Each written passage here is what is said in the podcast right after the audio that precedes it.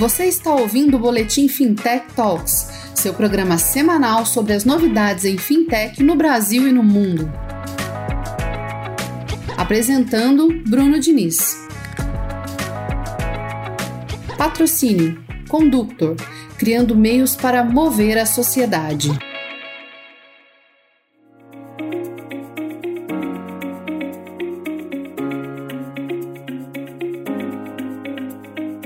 Olá, bem-vindos ao Boletim Fintech Talks. Por aqui falamos sobre os principais acontecimentos relativos à inovação no mercado financeiro que foram destaque na última semana. Estamos presentes nas principais plataformas de podcast e também no YouTube. Acompanhe-nos na plataforma de sua preferência e também nas nossas redes sociais para não perder nenhuma novidade. O Boletim é um programa semanal que vai ao ar às terças-feiras e conta com patrocínio da Conductor, plataforma líder na América Latina em meios de pagamento e banking as a service. A Conductor provê seus serviços às principais fintechs, varejistas e empresas de diferentes setores, fazendo com que elas possam oferecer soluções financeiras inovadoras aos seus clientes. Acesse www.conductor.com.br e saiba melhor como abrir novas possibilidades para o seu negócio.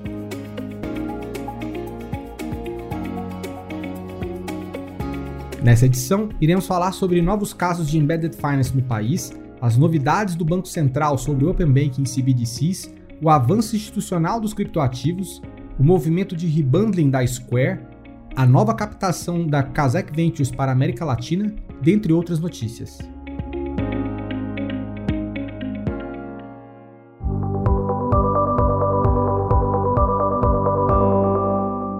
Começando, vamos falar sobre os investimentos e as operações de fusões e aquisições no segmento fintech que aconteceram no país.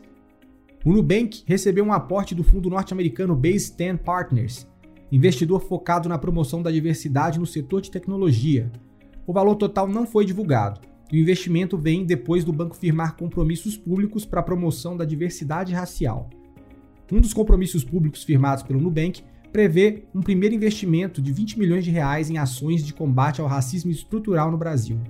O Nubank também espera trazer 2 mil pessoas negras para o quadro de funcionários até 2025. Somente em 2021, cerca de 500 pessoas autodeclaradas pretas e pardas foram contratadas, o que representa 50% de todas as contratações até o momento. Também neste ano, foi lançado o Semente Preta, um fundo de capital semente destinado exclusivamente a investir em startups brasileiras lideradas por pessoas negras. Essa é mais uma interessante rodada do Nubank, desta vez vindo de um fundo que investe em companhias comprometidas com a diversidade, o que é um excelente indicativo para a companhia. O mercado agora se pergunta se esse seria o último aporte antes do tão aguardado IPO do Nubank na Nasdaq, ou se virão outras rodadas até lá. Outro movimento que aconteceu na última semana foi o investimento de 10 milhões de dólares, liderado pelo fundo Ribbit Capital na 11, fintech voltada para o mercado de previdência privada. A 11 foi fundada há seis meses pela Red Ventures, uma venture builder norte-americana. Com o aporte, a meta da 11 é dobrar o tamanho da equipe, hoje na casa dos 40 funcionários, bem como conquistar 100 empresas como clientes. O mercado de previdência privada evoluiu pouco nos últimos anos, quando comparado com o setor fintech como um todo. É possível que esse cenário mude a partir de iniciativas como essa e com a implementação do Open Insurance, que está sendo desenvolvido pelo regulador do segmento, a SUSEP. Sem dúvidas, quem se preparar antes para esse processo de transição terá condições de estar melhor posicionado quando o Open Insurance estiver no ar. O aporte da 11 não foi o único realizado pela Ribbit Capital na última semana. O fundo também liderou o investimento de 300 milhões de dólares na PropTech Quinto Andar, elevando o valuation da empresa para 4 bilhões de dólares, uma cifra que já faz com que a startup valha mais do que a Cirela e a MRV juntas. A entrada da Ribbit Capital, que possui um extenso histórico no segmento fintech, é o indício de que o quinto andar vai intensificar o desenvolvimento de serviços financeiros atrelado às suas ofertas de aluguel, compra e venda de imóveis. Outro passo da companhia após o aporte será sua expansão rumo ao México. Fechando o bloco de investimentos, vimos que a Insurtech estreante Justus, que tem como proposta precificar o seguro de automóveis com base no comportamento dos clientes, levantou 15 milhões de reais com os fundos Kazakh Ventures e Big Bets, contando também com a participação de alguns investidores anjo. A Justus foi criado por três empreendedores estrangeiros que se conheceram quando estavam no Vale do Silício, trabalhando para empresas como Airbnb, ClassPass e Netflix. Quando decidiram empreender juntos, vieram para o Brasil e elegeram o setor de seguros como alvo. O segmento de seguros vem passando por uma transformação acelerada e tem atraído novos players com propostas similares à de startups estrangeiras, como no caso da Justus, que se baseia no modelo da norte-americana Root Insurance, e também em função do sandbox regulatório da SUSEP, do movimento Embedded Insurance e do Open Insurance. Eu escrevi sobre esse tema em um artigo publicado em minha coluna Numis no final do ano passado. Deixarei o link para o artigo na descrição dessa edição. Indo agora para as notícias gerais do Brasil, temos dois interessantes casos de empresas que passam a ofertar serviços financeiros, seguindo a tendência do Embedded Finance. A primeira empresa é a Tribe, EdTech focada no ensino de programação, que foi autorizada pelo Bacen a virar uma sociedade de crédito direto, ou SCD, o que possibilitará que a startup possa oferecer crédito, conta digital e outros serviços financeiros aos seus alunos. A previsão é de que as operações da Tribe no segmento financeiro sejam iniciadas no terceiro trimestre deste ano. Segundo o fundador da companhia, a curto prazo, a Tribe pretende oferecer diferentes modalidades de financiamento estudantil. No médio prazo, passarão a oferecer também contas digitais para dar mais comodidade aos estudantes. A segunda empresa é a Volkswagen Caminhões e Ônibus, que já possui há alguns bons anos um braço financeiro. Contudo, a empresa deu mais um passo rumo à expansão desta vertical, com a criação da fintech TruckerPay, uma espécie de banco digital para facilitar transações feitas por frotistas, transportadoras e caminhoneiros, inclusive os autônomos de todo o Brasil. Por um aplicativo de celular, o usuário poderá pagar despesas com abastecimento de combustível, pedágio, serviços de manutenção e compra de peças em concessionárias e oficinas, refeições e outros produtos em locais conveniados. Como venho dizendo, veremos cada vez mais iniciativas de neobanks hiperespecializados em determinados segmentos, agrupando um conjunto de ofertas financeiras e não financeiras que façam muito sentido para o seu público-alvo. Naturalmente, players que já possuem um relacionamento forte e imagem estabelecida em seus segmentos levam vantagem nesse jogo. Soubemos também que a Acreditas deu mais um passo rumo ao segmento de veículos. Pouco tempo após lançar Acreditas Auto, sua operação de compra e vendas de carros, a fintech vai lançar o financiamento de motocicletas elétricas. A novidade será possível após o investimento de 95 milhões de reais realizados na montadora pernambucana Volts. De acordo com Acreditas, a parceria com a montadora permitirá oferecer aos clientes o financiamento de motos elétricas com alternativas de crédito customizadas, além de criar um canal de vendas para a Volts, incluindo o ecossistema digital Creditas at Work, com empresas parceiras, e a nova rede de showroom da Acreditas Auto. Esse movimento expande a atuação da fintech e agrega alternativas diferenciadas que podem ajudar a reter o cliente por um tempo maior. Essa estratégia tem sido adotada por outras startups ao redor do mundo e é uma clara tendência que veremos daqui por diante. Fechando o bloco sobre o Brasil, falaremos sobre duas novidades anunciadas pelo Banco Central na semana que passou. A primeira foi uma declaração realizada por Roberto Campos Neto, presidente do BC, e uma live realizada pela EB Capital, no qual afirmou que o Open Banking passará a ser chamado Open Finance, uma vez que a autoridade monetária entende que o nome original não caracteriza mais a complexidade do projeto. Essa declaração já havia sido dada anteriormente, mas parece que deve se concretizar agora devido ao movimento que está sendo realizado pela SUSEP com o Open Insurance. O Open Finance acaba por abarcar de uma forma mais ampla o segmento financeiro, conectando essas diversas iniciativas. A expectativa é que o mercado utilize estruturas compartilhadas nesse processo, como é o caso do diretório de participantes, que são basicamente os trilhos sobre os quais rodam o sistema. Vale lembrar que o Open Finance já entrou em sua fase inicial este ano no Reino Unido, acontecendo após a implementação do Open Banking em 2018. A outra novidade foi que o regulador apresentou oficialmente as diretrizes para a criação de sua CBDC, ou seja, uma moeda digital que deverá substituir o real físico ao longo dos anos. A CBDC nacional não estará disponível antes de dois anos. A autoridade monetária iniciará em dois meses uma série de seminários para consulta à sociedade. Em vez de abrir um processo oficial de consulta pública regulatória, o BC optou por um modelo mais informal de consulta aos diversos agentes de mercado. Essas são excelentes notícias que mostram mais uma vez que o BC anda alinhado com as novidades que estão acontecendo no mercado internacional e tem sido ágil no desenvolvimento de ações no sentido de tangibilizar tais novidades por aqui.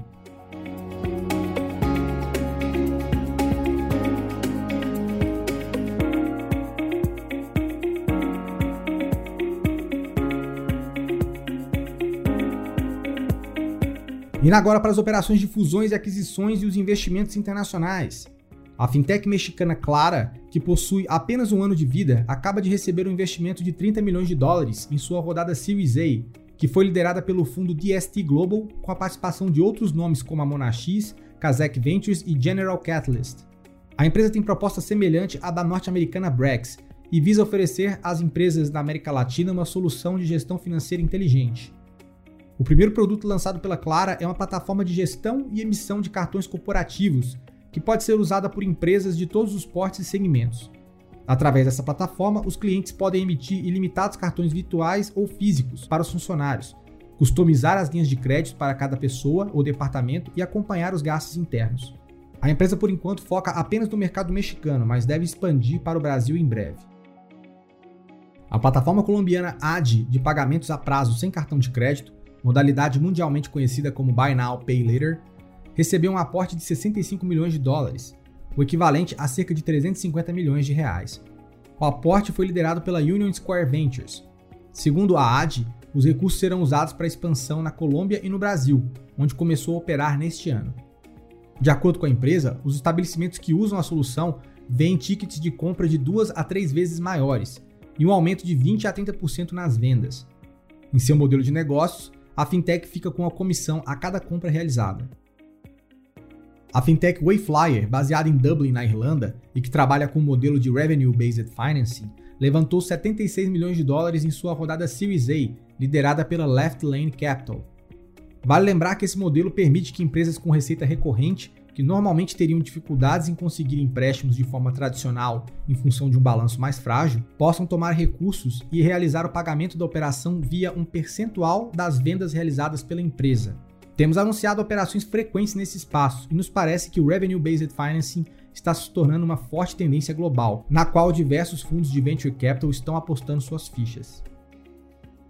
A Talos, fintech nascida em 2018 que consolida vários serviços necessários para que as empresas financeiras negociem ativos digitais, fechou uma rodada de investimento Series A de 40 milhões de dólares, liderada pela Anderson Horowitz, com a participação da PayPal Ventures, Fidelity Investments e Galaxy Digital. Em essência, a Talos ajuda no processo de interação entre o mercado tradicional e o mercado cripto, trazendo alternativas para clientes interessados em ter exposição aos criptoativos. O interesse institucional por bitcoins e altcoins tem crescido de forma acelerada nos últimos anos, tirando cada vez mais tais ativos do obscurantismo. Eu escrevi um artigo recente em minha coluna na Numes sobre esse tema e deixarei o link na descrição do podcast para quem se interessar em saber mais sobre esse processo e como ele está acontecendo globalmente. A Kazakh Ventures, fundo de VC com foco na América Latina, captou 1 bilhão de dólares para investir em startups inovadoras. O VC, que foi criado pelos fundadores do Mercado Livre e possui sede no Brasil, levantou capital para dois novos fundos: Kazakh Ventures 5, no valor de 475 milhões de dólares, que tem foco em investimentos early stage, e para o Kazakh Ventures Opportunity 2, no valor de 525 milhões de dólares, que visa investimentos em startups late stage. Isso marca o quinto fundo da empresa. O primeiro, no valor de 95 milhões de dólares, foi levantado em 2011. Embora a Kazek seja agnóstica no setor em seus investimentos, uma parte significativa do fundo provavelmente irá para fintechs. A maior parte da sua carteira ativa de 71 empresas opera em fintech e insurtech. Alguns dos investimentos notáveis da Kazek incluem o Nubank, Acreditas e a corretora de criptomoedas Bitso. Essa é uma ótima notícia para fundadores de fintechs aqui do Brasil, visto que o país, junto com o México e a Colômbia, é um dos principais alvos do fundo. Soubemos de duas notícias que apontam novos passos de duas companhias em direção a novas iniciativas voltadas para criptoativos. Uma delas é a Apple, que publicou um anúncio de emprego sugerindo que a empresa pode estar pronta para entrar no mundo cripto. A Apple publicou uma vaga para uma função de desenvolvimento de negócios que estabelecerá parcerias com provedores de pagamentos alternativos. A função requer experiência com carteiras digitais, pagamentos rápidos, Buy Now Pay Later e criptoativos, e o funcionário trabalhará com a equipe do aplicativo Apple Pay e iPhone Wallet, sugerindo que a Apple deseja adicionar pagamentos baseados em cripto à sua carteira móvel. A outra empresa é a PayPal, que permitirá que seus clientes realizem saques em criptoativos. Atualmente, a PayPal permite que os usuários comprem, vendam e mantenham criptoativos em seu aplicativo, e também lançou o Checkout with Crypto, permitindo pagar com Bitcoin e Ethereum no carrinho. Esse novo recurso permitirá aos usuários mover suas criptos da plataforma do PayPal para qualquer carteira de terceiros, expandindo as possibilidades dentro do ecossistema da companhia.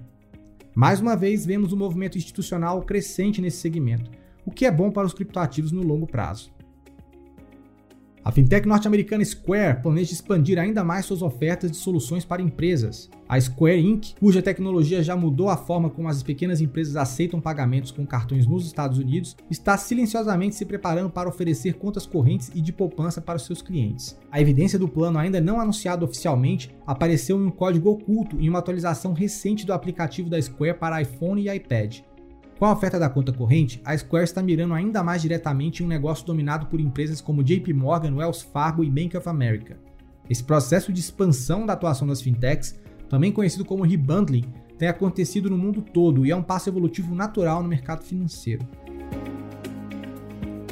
Chegamos ao fim de mais uma edição do Boletim Fintech Talks. Espero que tenham gostado dessa edição. Compartilhem com seus amigos e nos acompanhem em todas as nossas redes, para não perderem nenhuma novidade sobre inovação no mercado financeiro. Um forte abraço e até a próxima!